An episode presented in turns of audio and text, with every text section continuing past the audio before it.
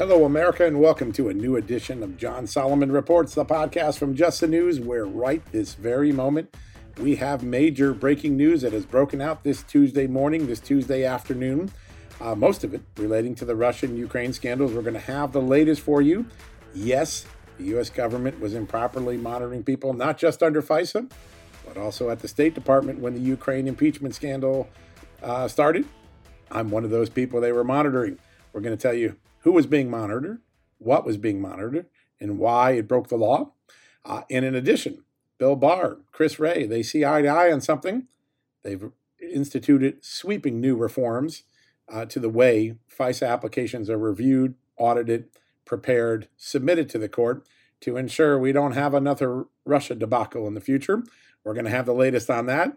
And a big guest today, Michael Oren, the longtime Israeli ambassador to the United States who uh, has a new book out today. He's been retired as a diplomat for a few years, but uh, an essential voice on all things Middle East and Israel. Uh, he's got his first new book out. We're going to talk about that, as well as so much more to talk about in the historical news unfolding in the Middle East today and what lies ahead. So, we're going to go to a quick commercial break as we always do. When we come back, some breaking headlines on Russia and Ukraine, followed by an exclusive interview with Michael Oren the former Israeli ambassador to the United States and one of the world's most preeminent Middle East experts. All right, folks, as we draw near to another critical election, it's not only about casting your vote, it's about elevating your voice, making your voice be heard. AMAC is more than just a senior discount organization. They unite like minded patriots like you and I, committed to preserving our cherished values and actively opposing the leftist agenda that's sweeping across America. Just look at their recent victories. AMAC members helped to push forward an investigation into practices that inflate drug prices. They've successfully defeated ranked choice voting in order to protect traditional voting methods, and they've also helped block a federal takeover of elections.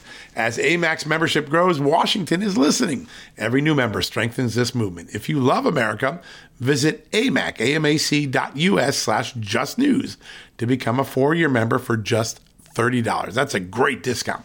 AMAC is not only better for America, it's better for you. Membership gives you access to the AMAC magazine, free Social Security and Medicare guidance, money saving discounts, trusted news, sweepstakes, and so much more. It's a community, not a service. Take advantage of our election year sale, four years for just $30 at AMAC. By joining over 2 million Americans, they can't ignore your voice in Washington anymore. Join now at amac, amac.us slash just news. That's amac.us forward slash just news.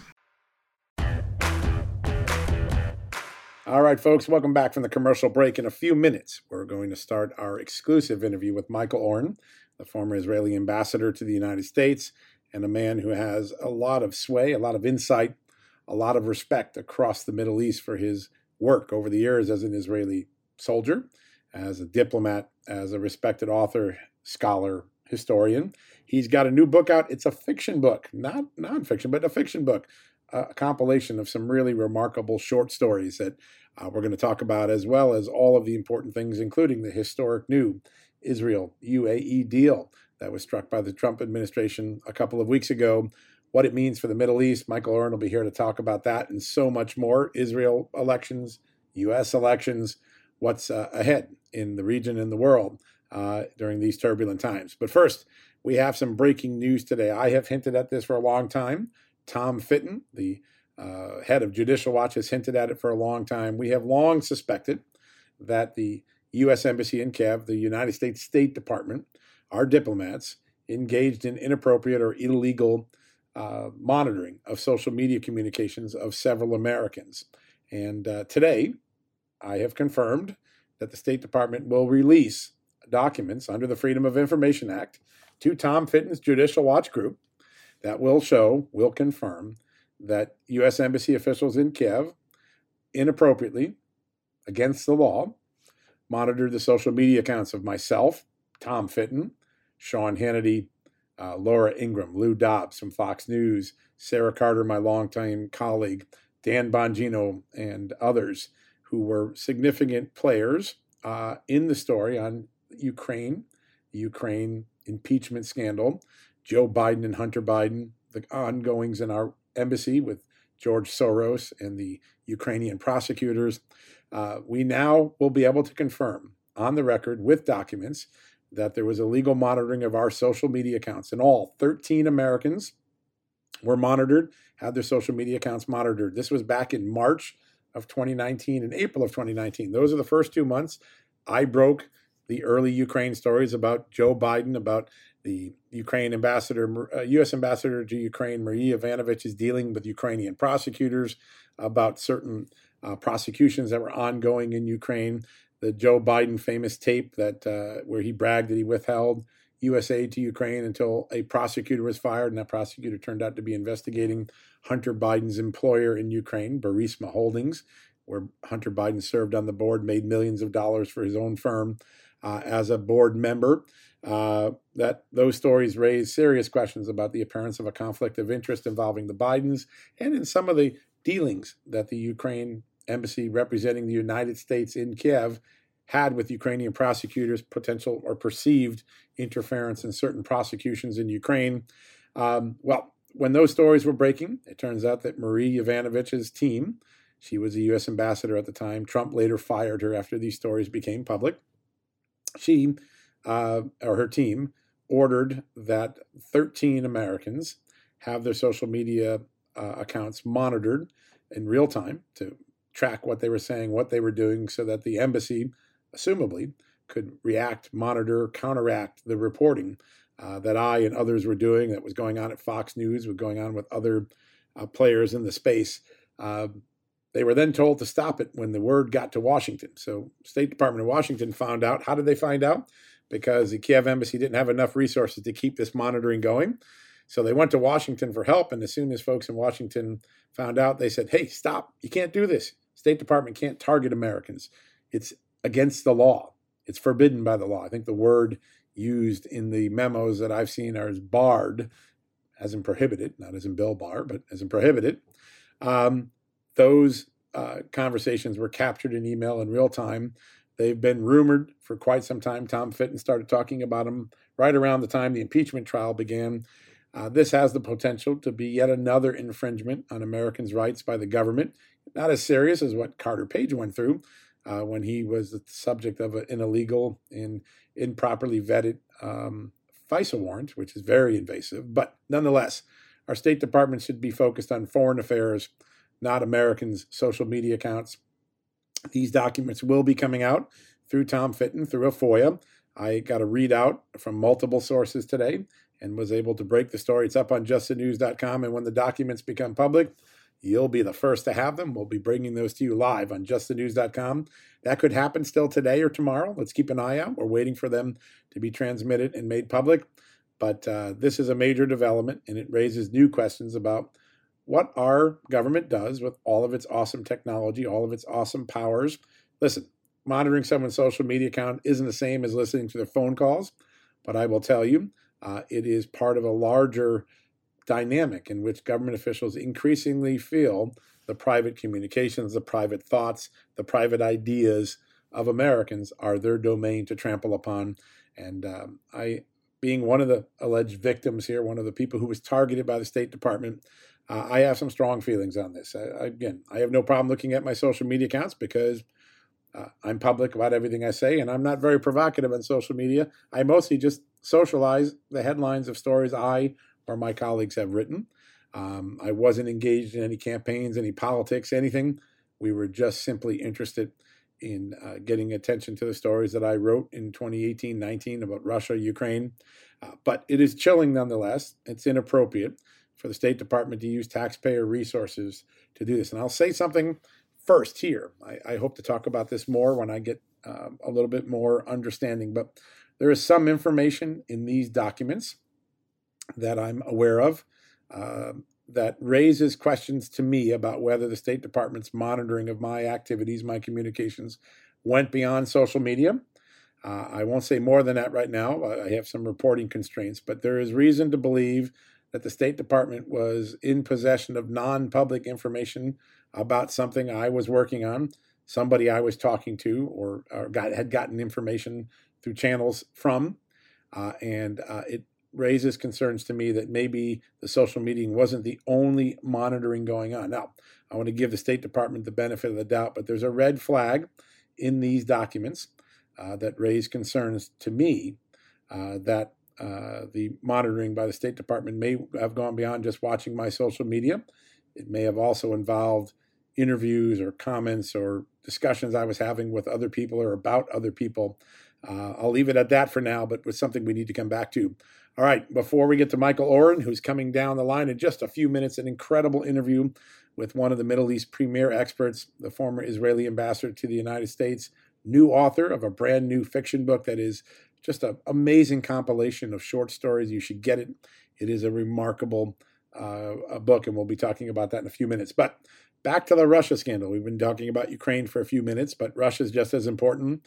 Today, Attorney General Barr, FBI Director Chris Wray, for the uh, announced sweeping new changes to the way the FBI will vet, approve, review, seek FISA warrants uh, against Americans. If they're targeting an American, uh, there are new rules, and these include new ways they're going to vet and, uh, and confirm information. Remember, in the uh, Carter Page FISA, there was information in there contained were key to the judges approving this surveillance warrants not once, not twice, but four times over 12 months. Uh, the surveillance was conducted. Uh, they marked things as verified that turned out to be not only unverified, they turned out to be false, Russian disinformation in some cases.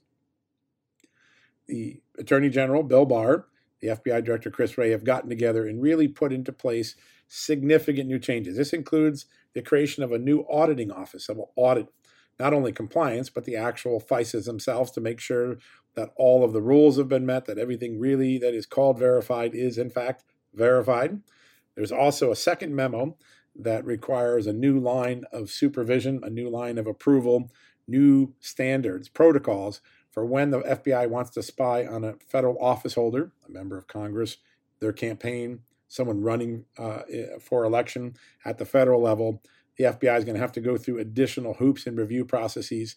These are good and solid, improved um, reforms. They go beyond what Chris Wray did shortly after the Inspector General report excoriated the FBI last December for widespread misconduct and mistakes and erroneous information and omitted evidence in the Carter Page Russia collusion FISA warrants. Chris Wray took some initial steps that were, you know, applauded but not significant. These are more significant steps. They have more teeth to them. They have more processes to them. But again, uh, everyone will say, good job on the process, but setting a process to stop things in the future still lacks one very important thing. And what is that? Accountability for those who violated the last processes. Remember, there were processes in place, albeit not as strong as these new ones, but the processes were in place. The problem was the people blew past them. They cheated. They changed a document. They altered evidence. They omitted exculpatory evidence. They portrayed as confirmed things that were not only uncorroborated, in some cases, they had been debunked. Um, that behavior won't change because of processes. It will change because people are severely punished for cheating, for failing to follow the rules. So far, one man's been criminally held accountable, uh, Kevin Clinesmith. Several FBI agents, including McCabe and Strzok, Andy McCabe, former deputy director, James Comey, former director, um, Peter Strzok, the uh, FBI agent that supervised Crossfire Hurricane, they've lost their jobs. So that's some form of accountability. But the high penalty that will deter people from bypassing or violating or running over processes and rules will only be cemented if, in fact, there is more punishment for those who did the horrible things that caused us to go through the Russia collusion false narrative. And so, uh, good start today. I think people who've looked at these rules think these are good ideas. They have teeth to them. There's, they make sense. But again, the bigger issue wasn't the rules in the FBI uh, collusion Russia case. Uh, it was the people and their personal behavior, their personal decisions, which included the illegal falsification of a piece of evidence, the omission of uh, exculpatory evidence, the failure to notify the court of flaws in prior supported evidence, and the false claim that the first, second, third, and fourth FISA warrants were in fact verified when evidence in them was not. And in fact, there might have been contradictory or conflicting evidence with the storyline the FBI told the courts. That behavior won't stop. Uh, the temptation to run past the rules, to cheat, to uh, cut corners, to omit or falsify evidence won't be there unless more criminal penalties, more severe penalties are imposed on the people who already broke the rules. That's what I think Americans are waiting for. We're going to keep an eye on that. I have a sense there could be some more prosecutions coming in the next few weeks to a month. We'll keep an eye on that. I also think we could see an interim report from uh, the uh, special prosecutor, John Durham. But today's a step forward, it's an improvement. Uh, if people are afraid to violate the rules because there's a deterrent, a serious criminal and professional consequence, consequence to bad behavior, then I think we will see in the future uh, that these rules will make a difference because people will want to comply with them because they don't want to get punished. And the rules themselves actually make sense if you read them. I've talked to several FBI experts right off the bat, thought these are good advancements from where the FBI is. But again, the culture to cheat has to be uh, deterred, has to be so penalized that people say that's not worth doing in the future for all of these new processes to have real meaning. All right, enough on Ukraine, enough on Russia. When we come back, we're going to the Middle East with Michael Oren, the great uh, former Israeli ambassador to the United States, a Middle East expert, great author, uh, Renaissance man, thoughtful leader, thoughtful writer, thoughtful historian. You're not going to want to miss this interview because there's so much going on in the Middle East that's historic, from Iraq to Iran to uh, Israel and the UAE having new diplomatic relations. We're going to talk about all of that when we get back from the commercial break. You know what, folks? Stress may be why you can't lose weight. If you've got moderate to high stress like I do, a doctor formulated weight loss supplement called Lean could be your solution. Chronic stress wreaks havoc on blood sugar, which can cause your body to store excess fat. Stress can also slow your metabolism, which fuels weight gain. And you know all about stress eating and sugar cravings, right? Now, the good news the studied ingredients in lean have been shown to help maintain healthy blood sugar levels, help optimize metabolism, and keep your appetite under control. Now, if your life is a bit stressful like mine and you want to lose weight, add lean to your healthy diet and exercise lifestyle. Now get 15% off and free shipping at takelean.com. That's take L-E-A-N.com and enter the promo code JustNews15. That's the promo code JustNews15 at takelean.com. One more time, takelean, L-E-A-N.com. Statements have not been evaluated by the Food and Drug Administration. This product is not intended to diagnose, treat, cure, or prevent any disease, and is not a substitute or alternative for care from a healthcare provider. All right, folks, welcome back from the commercial break. And as promised, a very, very special guest, uh, the former Israeli ambassador to the United States, Michael Oren, a best selling author, extraordinary diplomat, historian, public servant. Michael Oren, welcome to the show. Good. Good to be with you, John. Thank you for having me. It's an honor to have you. And uh, let's start with one of the most interesting things I got to look at yesterday your brand new book, The Night Archer. What a remarkable book. And I want to ask you, you have had three best selling nonfiction uh, books right. in the past. What, uh, what led you to write a fiction book for the first time? Well, it's actually not the first time. I've been writing oh. fiction since I was a kid. I've had no a kidding. published. Yeah, yeah. And I started as a fiction writer. And as a nonfiction writer, the biggest compliment I ever got was that my nonfiction reads like a novel. Uh, I used to love that. Uh, but you know, I've been in government for many years, and, and, and it's similar to American government. In parts of Israeli government, you can write, but you can't publish. You know, this, you know, the president of the United States is not going to publish a book, right? Right. Uh, because the idea is you're not going to use your exalted position to advance book sales but you can write. And every day uh, I get up very early uh, and I write. And uh, I've often loved the, the form, the genre of, uh, of, short fiction, which on one hand gives you unlimited freedom to be anything, be anywhere, anytime you want to be. On the other hand, it's right. tremendous discipline. I, I, call it the haiku of fiction. And, uh, you know, novelists can write things in 300 pages. A short story writer has to write it in three pages. Uh, and I love that form it, is remarkable. You know, as you read through, and I, I got a chance last night to really dig in and read for the first time, these are little stories that say a lot of big things about humanity, the fragility of humanity, the um, uh, the uncertainty of humanity, the goodness of humanity. It, it, just each anecdote as he hand through these little short stories seems to say something about you know just us as humans and, and all of the challenges and flaws and, and good sides that we have. What uh, what what inspires you to do each one of these stories? I mean, where do they come from when when you? Oh, they come from many things. You know, as, as you said, I've had I've had an interesting life, probably a little bit too interesting life. I've been a, historian, academic. Uh, I've been a, a, diplomat, an ambassador. I've been a soldier for many years. Uh, right. Uh, participated in several wars. Um, father, husband, um, grandfather now uh, to five, and um, I draw on all these experiences. But you're absolutely right. I just don't want to tell a story. If I tell a story that's set, uh, for example, in history, and uh, you know, I have a story about conquistadors in the 16th century, right? Uh, or Muslim, or sultans even in the 17th century, or uh, about World War II or the American Civil War, or the American West, which is one of my favorite stories called Metaxas, set in 1841 on the American frontier. Right. Um, I want to delve into them and be as authentic as I can. For example, in that story, Metaxas, about the American frontier, right. I sat and I read U.S. military correspondence from the 1840s because I wanted to get the language right. Wow. I wanted to see get their spelling right. But that's not what the story's about. The story is about the human being and the monster in each of us and how we're divided. And so I want each story not just to be set and, and to tell an interesting tale with it, usually with a little bit of a twist at the ending, but I do want to make a, a, a comment.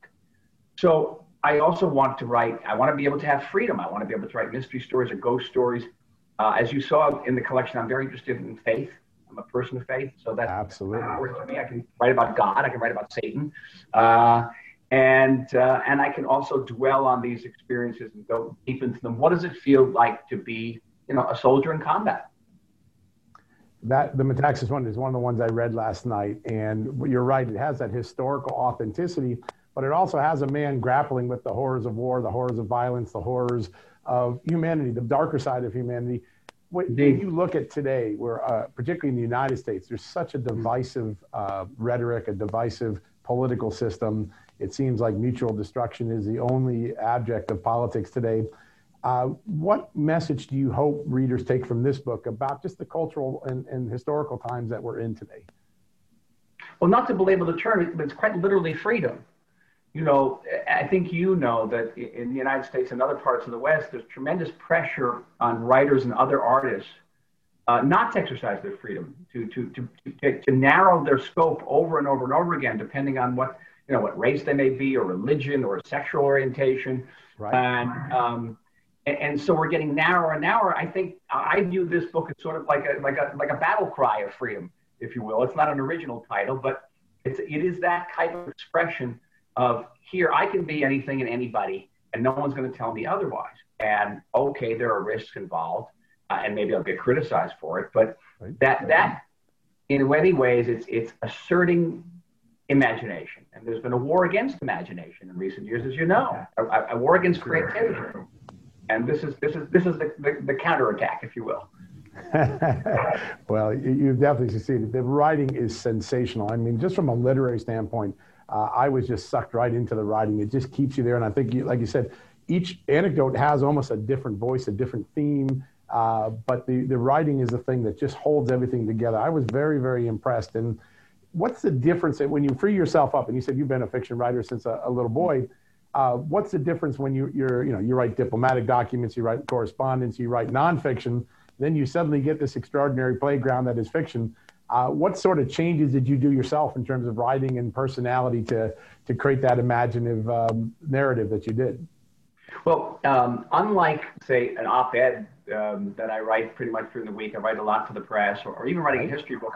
Um, the inspiration for the short stories come to me, I don't go to them the, it's like someone knocking on the door and saying, "Here's a story." And, and, I must tell you, John, my first reaction to almost every one of these stories is, "No way, no way, this this is too crazy. I can't right, write." Right. Right. I, I, I have one story. I don't know if you had a chance to read it about a tiger who's having a lunch break, and the lunch break, he's eating a person. And ah. it's told from the first person about from the tiger. And I, I asked myself, this idea comes to me, what would a tiger think? Right. Um, eating a human being. okay. and, um, but the story is not really about a tiger and human being. It's about, it's about the way humanity and human beings fit into the cycle of nature. Yeah. And whether we are truly part of that cycle of nature. So I'm trying to say something. The whole story is a page and a half. Um, but that was immensely challenging for me. Think about this. Okay, what what is this tiger going to be like? Yeah. Um, and there are many stories like this. And um, so these stories come to me, and and my, again, my first reaction is it's nuts. And uh, but then sit down at that opposite the op the empty page of the computer, which is the most frightening thing, really outside of war, it's the most frightening thing in the world. It is, um, and and see if it comes to me, and, and, and sometimes they do, and sometimes they get thrown off. My my wife is my best critic here, and doesn't always pass muster, I must tell you. Um, and uh, so it, it comes from a different part of me. I, I would say that the the history and the and the op-eds uh, come from my brain, and these come from someplace deeper and different. So, and that's it. Well, it's uh, it's a wonderful work of art. I enjoyed. it. I only got halfway through last night, but I'm not going to start reading until I get to the. Oh, please, thank you. I'm delighted to hear that. It's uh, it's that. wonderful, and, and the short form, which is a lost art today. I mean, uh, you know, what's amazing, I mean, most of these stories are one and a half to three, four pages tops, and we don't. It's perfect. It's perfect for COVID, people. It's perfect for lockdown. it is. If you got ADHD and you're you've run out of things to watch on Netflix, this is the book for you. It is indeed. I couldn't agree more with you. And uh, well, congratulations on the book, folks. If you, uh, you, haven't had a chance to, to get a copy, please. I think it went on sale today. So the Night Archer, it is amazing. Yes. I highly recommend it. I know it's on Amazon and all the other great places where books are sold. Now, Mr. Ambassador, I want to pivot a little bit because there's been an awful lot of news uh, back in the Middle East, back in the United States. I wonder first if we could get your reaction to the historic deal that uh, was reached. I mean, yesterday we had a flight from Israel to United Arab Emirates. The peace deal between the recognition uh, of UAE of Israel. What's your reaction to that, and what is the next uh, step, fallout, opportunity that comes from that um, extraordinary moment? It, it's a total game changer. The uh, peace agreement between Israel and the United Arab uh, uh, Emirates has totally upended 30, 50, even 70 years of assumptions about the Arab-Israeli conflict and how you end it. Amazing. And you know, there's, there's an entire industry around these assumptions. They're in universities and think tanks and the media. What were the assumptions? One is Israel had to pay for peace with the land. This goes back to the early 1950s. It does. And that was always the assumption. You know, you make peace with Egypt, you got to get back to Sinai. You get peace with Jordan, you got to get, get back to the Jordan Valley. You got to get peace with Syria. Fortunately, we never did this. Got to get back to Golan Heights. That's the one. This agreement, no payment, no territory. A. Second assumption, the core conflict, not only of the Arab-Israeli conflict, but of the entire Middle East, is the Israeli-Arab country, Israeli-Palestinian conflict, right? Right. And the core of that conflict are Israeli settlements. So we've reached this peace agreement with the, the Emiratis without really making peace with the Palestinians. Palestinians are sitting off of the table. Uh, we haven't ripped up a single settlement. We haven't just we haven't uprooted any Israeli. Um, completely, completely disproved. And perhaps the last assumption, and I think in many ways the most damaging assumption, has been that the Palestinians, as supposedly the weaker party, always have to be incentivized and rewarded, especially, get this, especially when they leave the table. Now, the Palestinians have left the table repeatedly since the 1930s. They actually hold the world's record for people who have been offered a state and have turned it down, usually with violence. And they did it to, to George Bush, they did it to Bill Clinton, um, they did it to Barack Obama, the most pro Palestinian president in history for eight years. They, they told him to, whatever, to take a powder. And every time they left the table, they got more money. They got an embassy in Washington right? They got recognized by 135 states in the world. I mean, who would ever go back to the table doing so well by leaving the table? So along comes this administration, along comes this peace plan. Says, no, you leave, you're going to pay a price. If you leave, we, the Americans, are going to recognize Jerusalem as Israel's capital. We're going to cut off uh, aid to UNRWA, the refugee organization. We're going to close the Palestinian embassy in Washington. And guess what? We're going to mediate. We're going to broker a peace between Israel in one of the most influential Arab countries. And, you know, strangely, I think, interesting enough, it probably has contributed more to Israeli Palestinian peace than all of those incentives. Because the Palestinians are going to internalize now, John, the time's not on their side. And I wouldn't be a bit surprised if they start hinting that they're willing to come back to the table. So it's, it's a tremendous uh, revolution. But, and there's one more but, and that is this it is a wedding with two D's of the most innovative state in the world, state of Israel. We're ranked number one in innovation in the world, with one of the wealthiest states in the world. And that's going to be transformative, not just for the entire Middle East, but I think for the world. Yeah, people haven't grasped the economic and corporate opportunities that this partnership is going to bring. I mean, obviously, we focused on the peace, which is important, but you have two economic powerhouses now working together in a region that needs economic growth and economic stability. It seems like that's everything. Yeah, one of the big payoffs for sure. I can't tell you how many how many businessmen I've talked to here in Israel who have received already letters from their counterparts in the Gulf saying we want to do business. Isn't that amazing? Amazing. It really is quite quite quite miraculous. It, it really is. When you look at the table now, one of the dynamics you talked about is essentially the U.S. and Israel for the first time walked from the table and said, listen, you guys want to keep quitting on negotiations. We're going to go do other things. I think you've hinted at this. Uh, does this bring everybody back to the table maybe in a more constructive way? Is that the end game here, hopefully? I think if the Palestinians internalize that every time they leave, they're going to pay a price. If they internalize that time is not working on their side, it's against them. And that eventually, not just the UAE, but Oman, Bahrain, Sudan, you know, more of the 22 Arab countries will begin to make peace with Israel and they'll be left behind. Yeah. And here's an interesting part of my, I don't know, my biography that's usually not known. I, I've been involved in this process for, it's kind of scary to say, close to 30 years because I, wow. I served as an advisor to Yitzhak Rabin. Right. In the early 1990s. So I have an historical perspective on this, this whole peace process. And I will tell you that the current peace plan is the most realistic peace plan I've seen. It's the only one with a, you know, a whiff of a chance of succeeding. And it is a very good plan for the Palestinians, for the Israelis, for everybody. Uh, if the Palestinians miss this one, um, it will be uh, yet another, not just a missed opportunity, a terrible historic tragedy for them. How it is true, and it's a, it's a, obviously a very important time and reevaluation for the Palestinians when I about a week or two before the deal was announced, I was talking to a Trump official. and I said, "Hey, listen, uh, brush up on the art of the deal. There's something coming down the road, and you'll understand what why I asked you to go back and look at the president's old book, Art of the Deal. And and when you mm-hmm. go back, and I did, and uh, it, you know, he always said the best way to get a deal is know what a person wants and know what their biggest fears are, and then try to navigate between those two beacons." Um, it seems as though the Trump administration did something that the Palestinians have never seen before, which is we've had enough we don't need a deal with you right now. We're going to go on. Does that sort of emanate from a, a classic CEO's um, negotiating strategy? Yes, that and also there's another little uh, aspect of the of Trump uh, diplomacy, which is very much is different from previous administrations, which is, you know, in, in, previous rounds of the peace process, and I participated in these. If someone says we don't like this plan, they come back in two three days and get a better plan. So the incentive is, of course, to reject the plan. Of course. But under this administration, the message went out if you don't accept this plan, the next plan is going to be worse for you. And the next plan after that is going to be even worse for you. And I think that comes out of not of diplomacy, but out of the business world. Wow. I was fortunate to be involved in this process as well. Um, I spent four years as the, the deputy uh, minister in, in Prime Minister Netanyahu's office. Right. And went to the White House several times to talk about the peace process. And I think the major message I brought, again, for this sort of historical perspective, which is if you give the Palestinians the veto over the process, the process is not going to go anywhere. Because they don't, the Palestinians really don't have yes in their vocabulary. They've never said yes. They always walk away, and your plan will die.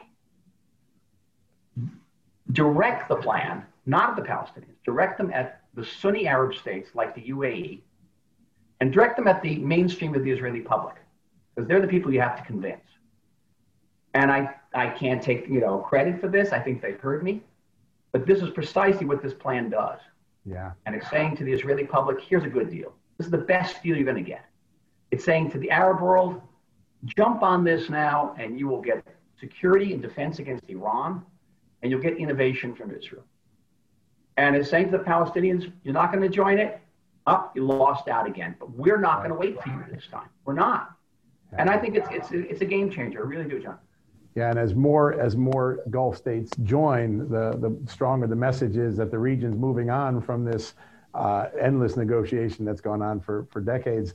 Um, speaking of the next Gulf states, if you look out over the Gulf and Arab states, who do you think is the most next uh, the most likely next candidate to do a deal with Israel to open up relations to, to build this coalition beyond UAE. Do you have any favorites in mind as you look at the region? Well, you know, when I was ambassador, I had good relations with almost all of these countries, uh, not publicly for the most part, quietly. Now it can be public. Um, I would I would uh, expect the Bahrainis, the Omanis to join in uh, right. pretty soon, perhaps the Sudanese. Um, but what I think is going to happen is when other Arab leaders see that this relationship between UAE and Israel is highly profitable, and that those who don't get on the bandwagon now, okay, are going to lose out, then they will then rush to join as well, because a precedent has been set. Yeah, and you look at the region; it's been so oil and energy dependent for so long. But there's a, there's a limit to that economy. You can only go so far, and when gas prices or oil prices fall, those countries feel the sudden impact of that. The opportunity, it seems, for the region is to create a diversified economy, you know, like, like Israel's had for a long time, but to spread that all through the region. Do you see uh, what industries do you see? Uh, obviously, tourism. I've heard a lot about in the last week or two, but what other industries are likely to blossom in this region as a result of the sort of transnational partnerships that are that are are, for, are forming? Well, it's high tech agriculture. Israel is a leader in, in high tech agriculture. It is um, autonomous driving. Again, we're the world leaders in autonomous driving. Um, it is 3D printer. I don't want to belabor this, but we're the leaders in 3D printing. Wow. It is cybersecurity. Right. About Israel, you know, we're only about 10 million people. We account for about 20% of the world's investment uh, in cybersecurity. Very, very high. But I think really going to be the, the the truly transformative technology will be in water. So just just give you a couple of statistics. You know, Israel um, reclaims about 90% of its water. Wow. The country that comes after us is Spain that only reclaims 13% of the water. So we're, we're leagues ahead of everybody else. Amazing. Uh, we are the most advanced water desalination plants in the world. Right, that I'm familiar um, with. Yeah. I have been involved in technologies that on one hand, create water out of air. I'm not kidding you about this. Water out of air, very good water out of air, as well as water from hydrogen and ammonia, uh, where the byproduct is um, is water and energy, just amazing. Electricity and energy from hydrogen and ammonia. Um, these are going to take off. These are going to take off in a, in a region which is parched. We are. Yeah, absolutely. Yeah, I learned uh, I learned a lot about the desalinization and the Israeli leadership on that a few years ago on a project, and it's really remarkable. We take for granted in the United States that uh, we get plenty of rain. You know, California maybe not in the Southwest, but most of the U.S. has a lot of water, and we just take for granted the, the incredible. And you're not going to be able to for very long. You know, I did some. I did a lot of traveling out in the Midwest. I met with governors in Oklahoma and Kansas. Right. And they told me something that totally astonished the Israelis, which was that farmers in Kansas and Oklahoma don't pay for water. Yeah. And Isn't that amazing? what? You don't pay for water? Yeah. And then you wonder why you run out of water. Uh, you may have to tr- start changing a little bit of the mentality of the free water.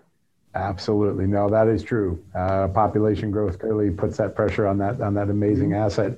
Um, when you look at this dynamic, and now you know, there's a significant movement, momentum in the region. What are the biggest impediments? What could get in the way of the of the growth of this extraordinary moment that occurred uh, a couple of weeks ago? Well, what could get in the way is what often has gotten in the way, uh, which is terror. Right. And um, it, it's one of the paradoxes of any peace process. You think that peace is going to bring, well, peace. And every time we've made any movement for peace, uh, it has brought the terrorists out of the woodwork because they're going to do their utmost to try to block the peace. It happened after Anwar Sadat came to Israel; he was assassinated. Right. Um, it happened uh, even during the Oslo years. We had all the terrible uh, terror here. Um, so be prepared, for example, for Hezbollah in Lebanon, Hamas in Gaza, not coincidentally, both of them backed by Iran, which is the world's right. largest state sponsor of terror, to try to block this. To try to block it by the way they know best, for which they're best equipped, is by shooting at people and trying to kill people. Iran is the the odd man out in this deal again, and I, I wonder yes. if what message you think uh, diplomatically, militarily, this new uh, opportunity this new movement uh, uh, presents to Iran? What, what message would Israel, the United States, like Iran to hear from this? Well, the message is now there is an open alliance against Iran. An open alliance against Iran. Iran is facing uh, punishing sanctions from the United States. There's no end running those sanctions by going to the Europeans or, or others. And uh, the Iranians are going to have no choice, depending on the outcome in November, to be very frank with you, um, but to return to the negotiating table. And um, even in President Trump said he's willing to negotiate with them. At which point, I think Israel is going to have to make a, a, a decision. We're going to have to come out and say specifically what we think a good deal would look like. Now, I tell you, right. honestly, we, we, didn't do this in 2015 at the time of that uh, President Obama negotiated that agreement and enabled some of the proponents of that agreement to claim that no deal was good enough for Israel. Well, it wasn't true. There are very specific things we need from that deal. We need a true uh, dismantling of the Iranian nuclear uh, uh, infrastructure. We need an end to supporting terror. We need Iran to come clean on its form on its previous nuclear military activity. We need truly invasive inspections uh, by the international community. We need all these things, and we need an end to the intercontinental ballistic missile program, which, by the way, is not aimed at us; it's aimed at you. You don't need an, ICBM to hit Israel. You need one to hit Washington. And, uh, and I think that all these demands should be on the table. Um, we have no desire to see the Iranian people suffer. We have a, uh, a thousand, thousands of years of, of history with these people. Uh, until 1979, we were, we were allies. But we don't want that. It's this regime. And this regime has to know that, uh, that if they want to keep their nuclear program, they will not be able to survive economically, and they'll be facing a united strategic front against them in the Middle East is regime change the only solution in Iran, or could you imagine a scenario where a deal is struck with the current leadership that uh, could meet the conditions that satisfy Israel, the United States, uh, the Europeans? Well, um, I'm going to surprise you with my answer, and that is it's almost irrelevant. Because uh, an Islamic Republic regime, uh, which basically gives up jihad, it, it gives up trying to conquer the Middle East it gives up trying to conquer Jerusalem and Mecca and, and Medina, uh, which ceases to support terror, is not the same regime anymore. It is actually a regime that will have right. changed itself. That's a great point. Uh, you're mm-hmm. exactly right. Um, you mentioned the election, and I'd love, I'd love you to turn your attention for a second to yeah. America because a lot will depend around the world on who's president uh, the day after the election, whether we're going to have another four years of Trump or uh, the first four years of a Biden presidency. Uh, how are uh, how is Israel? How is the region? How is the rest of the world looking at this election right now? Well, let's take it from an Israeli perspective without getting involved in the election, and that is this. Um, I know I know the former vice president well. I know the former senator well, um, and, uh, and and their relationship to Israel is very very strong. I mean, think of all the candidates that were running in the Democratic ticket, they're the strongest. And um, he has a good And they've come out recently to say they'd never use U.S. aid as a matter of sort of arm twisting Israel. All that's great. There are policy differences and, and substantive policy differences. One of them relates to the Palestinians. I would assume that if uh, if Biden and Harris were elected, they would jettison the Trump peace plan, go back to the Obama and Clinton peace plans, uh, which I think are unworkable. Uh, they would probably uh, reopen that Palestinian embassy in Washington and renew uh, support for UNRWA. I don't think they'd move the American embassy back to Tel Aviv, but but other issues there, and they would oppose a Israeli settlement building uh, in a way that the Trump administration right. has not. Uh, but I think even a bigger policy difference will be over Iran because both um, uh, Kamala Harris and um, and Vice former Vice President Biden have said that they will renew the Iran nuclear deal.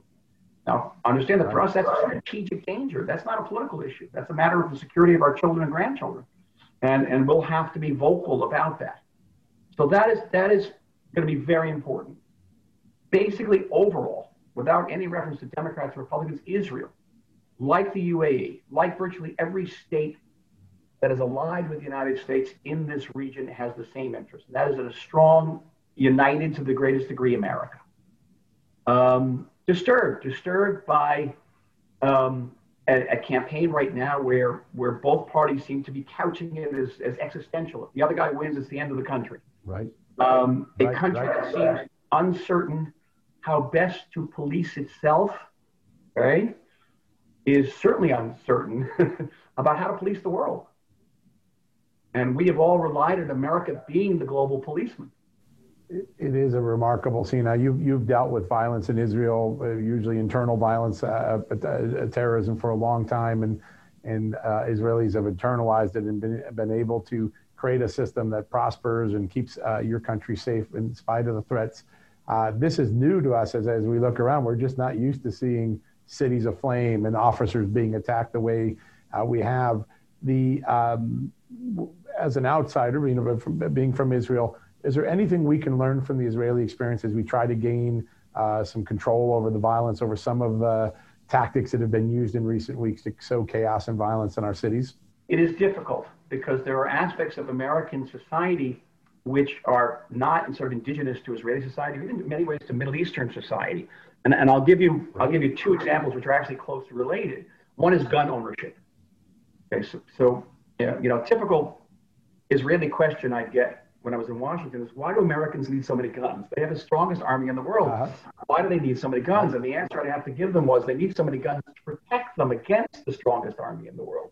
Because in America, gun ownership is related to freedom and liberty. True? It is. Yeah. Second Amendment. Um, less than 3% of Israelis own guns. Um, in our world, it could be even lower. I imagine in the, in the UAE, it's even lower than that. So it's, it's not, the connection wow. between liberty and guns doesn't exist here. Uh, and that's alien. Um, we, um, and, and, and we also have an ability to monitor and map using very sophisticated systems that are not without certain controversy here, but would be completely unacceptable in the United States. They would be seen as infringements on liberty. And we've, we've encountered this with battling Corona, because so many of our successes in Corona is the fact that you know if someone's tested positive, everybody who came in contact with that person, even sort of fleetingly, gets a message on their phone and they're put into immediate quarantine. You can't do that in America because that's perceived as a infringement on liberty.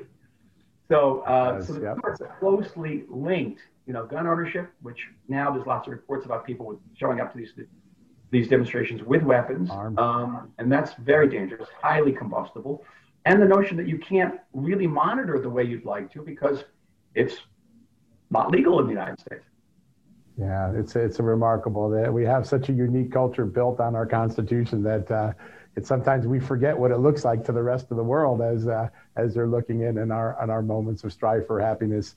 Um, as you set out now over the next 60 days, there's going to be more movement. Do you think we'll see another deal in the Middle East before uh, the American election, or is that uh, not possible, I think? It's possible, and I'm sure that if the current president and the current prime minister of Israel have any say in it, they strike a deal tomorrow. Um, because it, it's, it's certainly good politics, and not just is it good for the region and good for Israelis and good for ours, but it's also very good politics.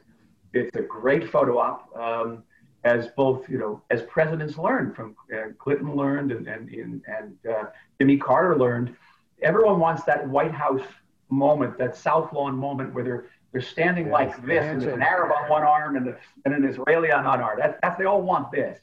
Uh, it's a great moment. Yeah. So of course they want it. Um, but you know, each of these countries have their internal dynamics, and um, I'm sure they want this agreement. I'm sure they want. And they just had, it's a matter of, um, you know, the Middle East operates according to a different clock uh, than, than even Western societies. You know, clocks were illegal in the Middle East until the 18th century. People didn't want clocks. No uh, in the Middle East, often you say, say to someone, I'll see you in an hour, it could be two days. Different sense of time. Very Isn't that funny? Um, yeah. So, you know, I don't think that necessarily the Omanis or the Bahrainis or others are going to be looking at either the American electoral clock or internal Israeli politics. Uh, they have their own considerations, right. but I, I do. I, am deeply, deeply convinced that they want this agreement. Yeah, no, I, have been talking to some of the ambassadors here in town for some of the Gulf states and other Arab nations. There's, there's clearly a desire to make this happen, but I think you're right. The internal politics of each country, the cultural mores they have to address, and, and, and jumping into this new uh, universe is probably going to take some time for some and maybe faster for others. Um, last but not least, I want to ask a little bit about the state of affairs in Israel with the prime minister. Uh, there's the corruption investigation. There's all the different dynamics. How is Israel doing, and how what will it look like six months from now? When you look out over the horizon, there's power sharing. There's all these different dynamics. But what do you see the next six months of Israeli politics looking like? You know, I always say I'm a historian, and I have enough problems predicting the past. Um, nobody knows, but my my gut feeling, and my gut feeling is, is, is often on target is that there won't be elections. that nobody wants elections right now. Um, Netanyahu right. is not getting stronger; he's getting weaker. Um, mm-hmm. There's disaffection, certainly with the handling of the corona crisis, deep disaffection about our economic morass. We have the highest level of unemployment uh, in, in, in, recent memory, probably going back to the 1973 Yom Kippur War. Um, people are desperate, in many cases hungry. We've really taken quite a blow from this. And as America and the world continue to reel um, from the corona uh, epidemic, uh, we, those, those reverberations are going to affect us as well. We do trade. Um, you know, something in the order of 35% of our trade is just with Western Europe alone. Today, India announced just catastrophic economic um, um, consequences yeah. of, of, corona, and, and India is a major, yeah, major trading partner for Israel, particularly in the area of water. Yes. So um, it's going to be a roller coaster. And in that period, a government that was formed to fight corona, it's a corona coalition, uh, is not going to want to go to elections so quickly. And so I don't that's think that's going point. to happen. And um, it's what's here's an interesting point, maybe hard for some Americans to grasp, is that with this, as I said, game-changing peace between Israel and the UAE, it has had almost no impact on the polls. Because people say, "Oh, that's great, UAE," but what about dinner? Yeah, something so historic, right? Yeah. How do I feed my kids? And that makes perfect sense. Yeah, it's amazing how much the pandemic has changed the entire global structure uh, and changed the, even just the immediate day-to-day concerns of, of each individual and each society. It's uh, when they say it's a game-changing event, they mean it. oh boy, and we, so, we, we, well, we, don't, we don't even know what game we're in. Never mind changing. Uh, we don't. That's right. We don't. Um, yeah, no. I'm, I, I just say, I, going back to the, to the short story book, to, to the Night Archer. I'm now writing my second collection of short stories, and, and some of these short stories deal with pandemics. And uh, wow, and it's it's even writing a short story about it is a moving target. It's hard. Yeah, because nobody knows. It is. We just don't. Un- nobody knows. That's right. And every time we think we got something licked, it moves and it moves. Uh, it's one of the moving challenges target. of. Uh, all of our all of our extraordinary talents that we have today and all our scientific know-how. This one has still evaded us for a while. Uh, last question. Very humbling, isn't it? Isn't it humbling? It is. It is. It, uh, some of that vulnerability in Night Archer. When you read that, yeah, you feel some of that vulnerability today. Why can't we? Why can't we solve this? We're so used to beating things, and uh, this one has has humbled us in ways that I think we'll remember for a long time. Mm-hmm. So, last question for you, sir. I'm, I'm, i always like to ask this question of, of folks who've had such an important life and, and had such an impact on public life. What's next for you beyond your writing and your next fiction stories and your, your great work you're doing? What what check things on your checklist, your your bucket list of things you want to accomplish are still ahead for you? Well, um, I've always had two. My wife, like my, my life has always been bifurcated, and uh, and that is on one hand, I'm a writer, um, and right. it's intensely personal and important to me. On the other hand, I'm a person of service, and I, I think unfortunately, uh, John, those two halves have have come to be viewed in many ways as sort of mutually contradictory or exclusive, and it wasn't always right. the case. Um, and this country, in many ways, was founded by a writer by the name of uh, Theodore Herzl. Um, and uh, in America's history, also, um, we had great sure. writers who are also statesmen. Archibald MacLeish was a big, big uh, uh role model for me. In Churchill, not to compare uh-huh. myself so grandly here, but there were people who wrote and and yeah, and led. inspirations. So I, I, remain very active politically here. Uh, I'm involved in, in both an advisory capacity and a um, in a commentary capacity, and wouldn't rule out uh, future roles for me in, in government and diplomacy. That's uh, that's a good summary. We'll be watching to see how that unfolds. Uh, Mr. Ambassador, I can't thank you enough. Congratulations! Yeah, thank you. The book too. It's an it's an amazing read. I, I just couldn't put it down last night, and I'm going to finish. Well, finish the rest of it. I want to hear what you think about the rest of it. I'm I'm anxious to see. I, I certainly will. We wish you well with the book and with all the endeavors you have in uh, in the future with Israel and America and this in the great region that is the Middle East. So thank you very much. Thank you. Be well. Be healthy. All right. Happy. We thank shall. You. Thank you, sir. All right, folks. We'll be back in a few seconds to wrap things up for today. Hey, folks, if you're a homeowner and you're like me, you want to protect your home, right? But when's the last time you checked on the title to your home? If you never have, listen to this. A new report on homeowners shows we all now have $16 trillion in equity. That's an all time high in America. That's why you need protection from a scam the FBI calls house stealing. That's when the equity in all of our homes is the target, sadly, of scammers. If nobody's watching the title to your home, these scammers can transfer your title to their name, take out loans, and your equity could be gone. Poof, gone. You have to protect your equity from this despicable crime right now with triple lock protection from my good friends at HomeTitleLock.com. The first step is to check on your home's title to see if it's still in your name. Sign up with your address at HomeTitleLock.com and be sure to use the promo code JUSTNEWS. They're going to send you a complete title scan of your home's title and your first 30 days of triple lock home title protection. That's legendary protection, by the way. It's free.